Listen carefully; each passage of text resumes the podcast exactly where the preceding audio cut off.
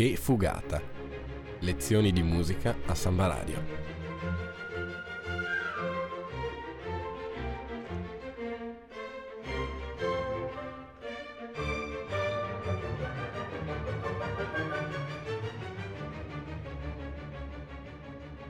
In studio Nicola Pifferi e Alessandro Arnoldo.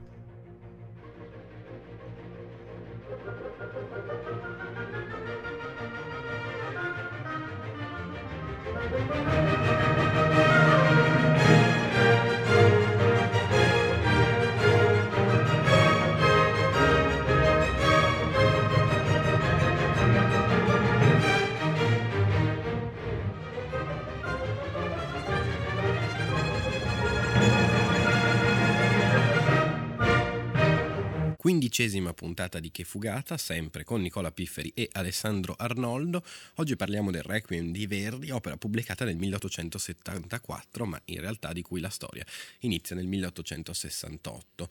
Infatti nel 1868 muore Rossini e alla sua morte Verdi volle promuovere, servendosi di eh, ricordi come intermediario e portavoce, una solenne celebrazione del maestro scomparso doveva diventare in sostanza un tributo dell'Italia musicale intera, al rappresentante più illustre della tradizione nazionale, una sorta di monumento sonoro all'artista che con tanta coerenza e tanta autorità l'aveva imposta al mondo intero. A questo proposito abbiamo una lettera che è la testimonianza appunto di questa eh, comunicazione che Verdi darà a eh, Giulio Ricordi, suo editore. Sant'Agata, 17 novembre 1868. Carissimo Ricordi, ad onorare la memoria di Rossini vorrei che i più distinti maestri italiani, Mercadante a capo e fosse anche per poche battute, componessero una messa da requiem da eseguirsi all'anniversario della sua morte. Vorrei che non solo i compositori, ma tutti gli artisti esecutori, oltre che al prestare l'opera loro, offrissero altresì l'obolo per pagare le spese occorrenti. Vorrei che nessuna mano straniera né estranea all'arte, e fosse pur potente quanto si voglia, ci porgesse aiuto. In questo caso io mi ritirerei subito dall'associazione. La messa dovrebbe essere eseguita nel San Petronio della città di Bologna, che fu la vera patria musicale di Rossini. Questa messa non dovrebbe essere oggetto né di curiosità né di speculazione, ma appena eseguita dovrebbe essere suggellata e posta negli archivi del liceo musicale di quella città, da cui non dovrebbe essere levata giammai. Forse potrebbe essere fatta eccezione per gli anniversari di lui, quando i posteri credessero di celebrarli. Se io fossi nelle buone grazie del Santo Padre, lo pregherei di voler permettere, almeno per questa volta, che le donne prendessero parte all'esecuzione di questa musica, ma non essendolo, converrà trovare persona di me più idonea ad ottenere l'intento. Sarà bene istituire una commissione di uomini intelligenti onde regolare l'andamento di questa esecuzione e soprattutto per scegliere i compositori, fare la distribuzione dei pezzi e vegliare sulle forme generale del lavoro. Questa composizione, per quanto possano essere buoni singoli pezzi, mancherà necessariamente d'unità musicale, ma se difetterà da questo lato, verrà nonostante a dimostrare come in tutti noi sia grande la venerazione per quell'uomo di cui tutto il mondo piange la perdita. Addio e credimi. Giuseppe Verdi. Ecco che quindi Verdi scelse di musicare il Libera me, quindi l'ultima parte, se vogliamo, di questo ipotetico requiem, già contenente diverse sezioni precedenti, come il Requiem Eterna Dona Eis, il Dies Ire, Dies Illa e il versetto Libera me Domine de morte eterna in Die Illa Tremenda. Il progetto originario della messa per l'anniversario della morte di Rossini fallirà perché, eh, perché appunto non ci fu la capacità ai tempi di organizzare questa cosa con così tanti artisti in campo, eh, ma l'idea non venne subito accantonata. In questa fase quindi subentra il direttore del Conservatorio di Milano, Andrea Mazzuccato, che eh, scrive a Verdi il 2 febbraio del 71 una lettera entusiastica e esaltante quindi la bellezza e la forza del suo Libera Me, in pratica dicendogli che ha scritto una delle pagine più belle, più grandi e più colossalmente poetiche che si possano immaginare. Due giorni dopo eh, Giuseppe Verdi risponde. Se alla mia età si potesse ancora decentemente arrossire, arrossirei per gli elogi che mi fate di quel mio pezzo, elogi che, non lo nascondo, venuti da un maestro e da un critico del valor vostro, hanno un'importanza grandissima ed accarezzano non poco il mio amor proprio. E, vedi ambizione di compositore, quelle vostre parole avrebbero quasi fatto nascere in me il desiderio di scrivere più tardi la messa per intiero, tanto più che con qualche maggiore sviluppo mi troverei a aver già fatti il Requiem e il Dies Irae, di cui è il riepilogo nel Libera già composto. Pensate dunque e abbiatene rimorso, quali deplorabili conseguenze potrebbero avere quelle vostre lodi, ma state tranquillo, è una tentazione che passerà come tante altre. Io non amo le cose inutili. Messe da morto ve ne sono tante, tante e tante, è inutile aggiungerne una in più. Il 22 maggio del 1873 morì Alessandro Manzoni. Si presentò così l'occasione ideale per celebrare, e questa volta in completa autonomia, una figura centrale della cultura italiana. Ora tutto è finito e con lui finisce la più pura, la più santa, la più alta delle glorie nostre. Verrò fra breve a visitare la tomba, solo e senza essere visto, e forse, dopo ulteriori riflessioni e dopo aver prestate le mie forze, per proporre cosa ad onorare la memoria. Così, il 22 maggio del 1874, nella chiesa di San Marco in Milano, viene eseguita la messa da Requiem, con 110 orchestrali, 100 coristi del Teatro La Scala di Milano e quattro solisti d'eccezione, Teresina Stolz, soprano, Maria Waldman, mezzo soprano, Giuseppe Capponi, tenore e Ormondo Maini, basso.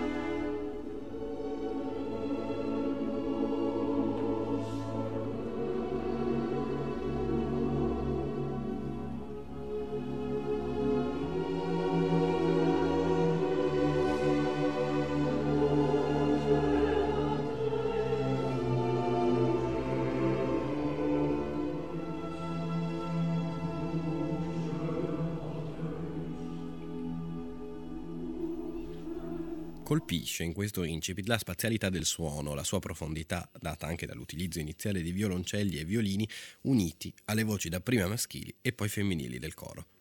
Nella prossima sezione troviamo il coro a cappella. Lo stile è quindi ispirato alla polifonia sacra cinquecentesca, così come veniva intesa nell'Italia eh, dell'Ottocento. Questo stile è rintracciabile anche nel Santus e poi nella conclusione del Libera Me. Questi sono brani quindi caratterizzati da due ampie fughe. Anche il Requiem quindi si conclude con una fuga, così come il quartetto e come sarà poi il finale del Falstaff. Anche in questa sezione inizialmente cantano gli uomini del coro, a cui poi si uniscono le voci femminili.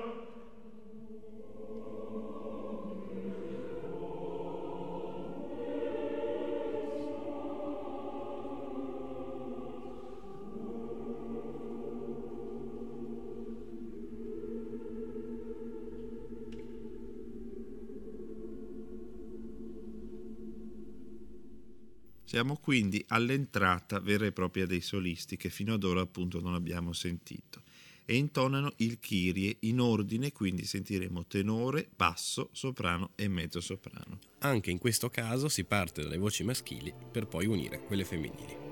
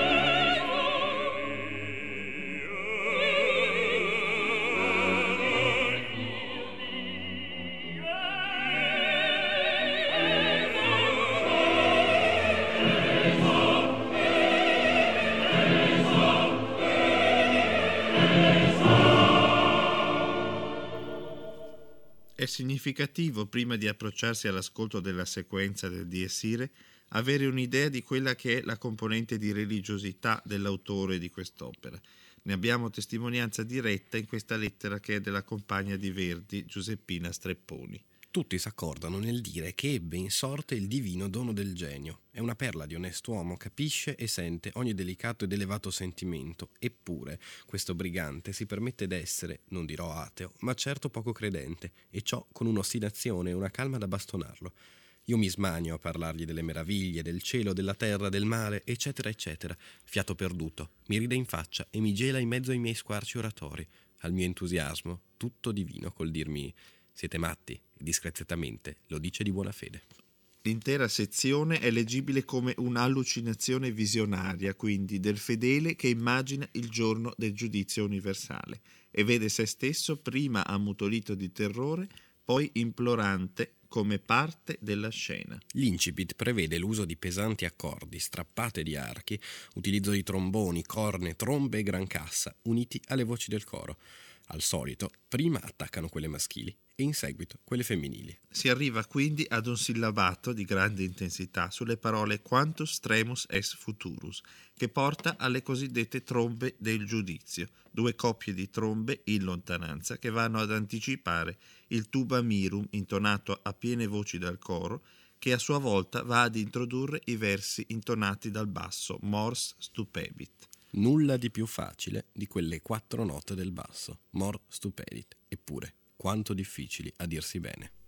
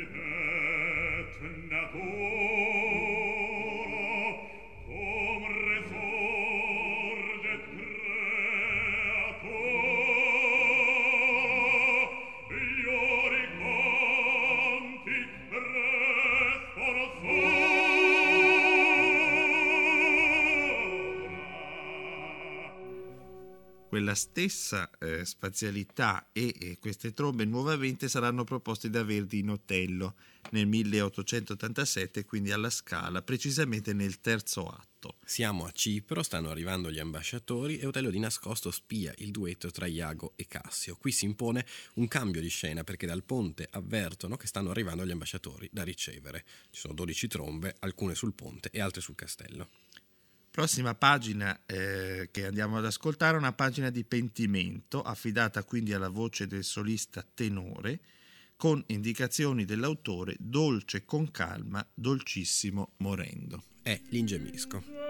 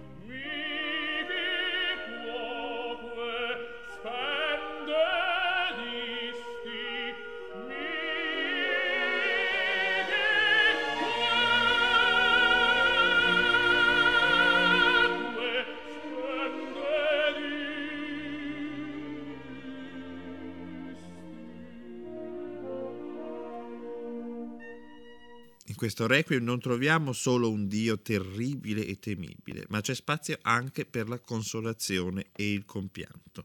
Intonato quindi dal mezzo soprano, questo lagrimosa è seguito poi dal basso con delicatezza e dolcissimo.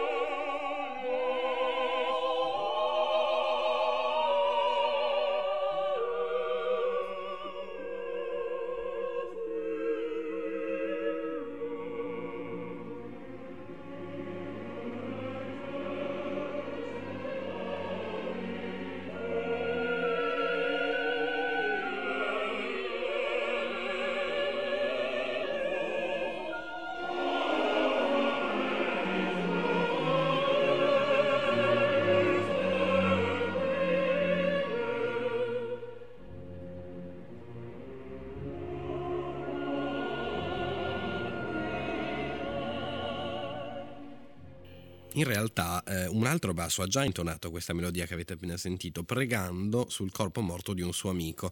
Si tratta di Filippo II nel Don Carlos nel 1867. La parte fu poi tagliata perché l'opera era troppo lunga. Finale, quindi libera me la parte che era già stata scritta da, da Verdi, affidato alla voce solista del soprano. Questo brano era nato quindi appunto per la messa da Requiem di Rossini, già contenente il Requiem e il Diesire. Questa preghiera è affidata ad una voce femminile, come dicevamo, a cui risponde il coro, comunicazione dialettica, solista e coro, eh, collettività e individuo. Nel finale, Verdi chiede al soprano di cantare senza misura nella frase Libera me Domine, una frase recitata pronunciata, quasi a rappresentare quindi, se vogliamo, la chiusura di un sipario su questo brano.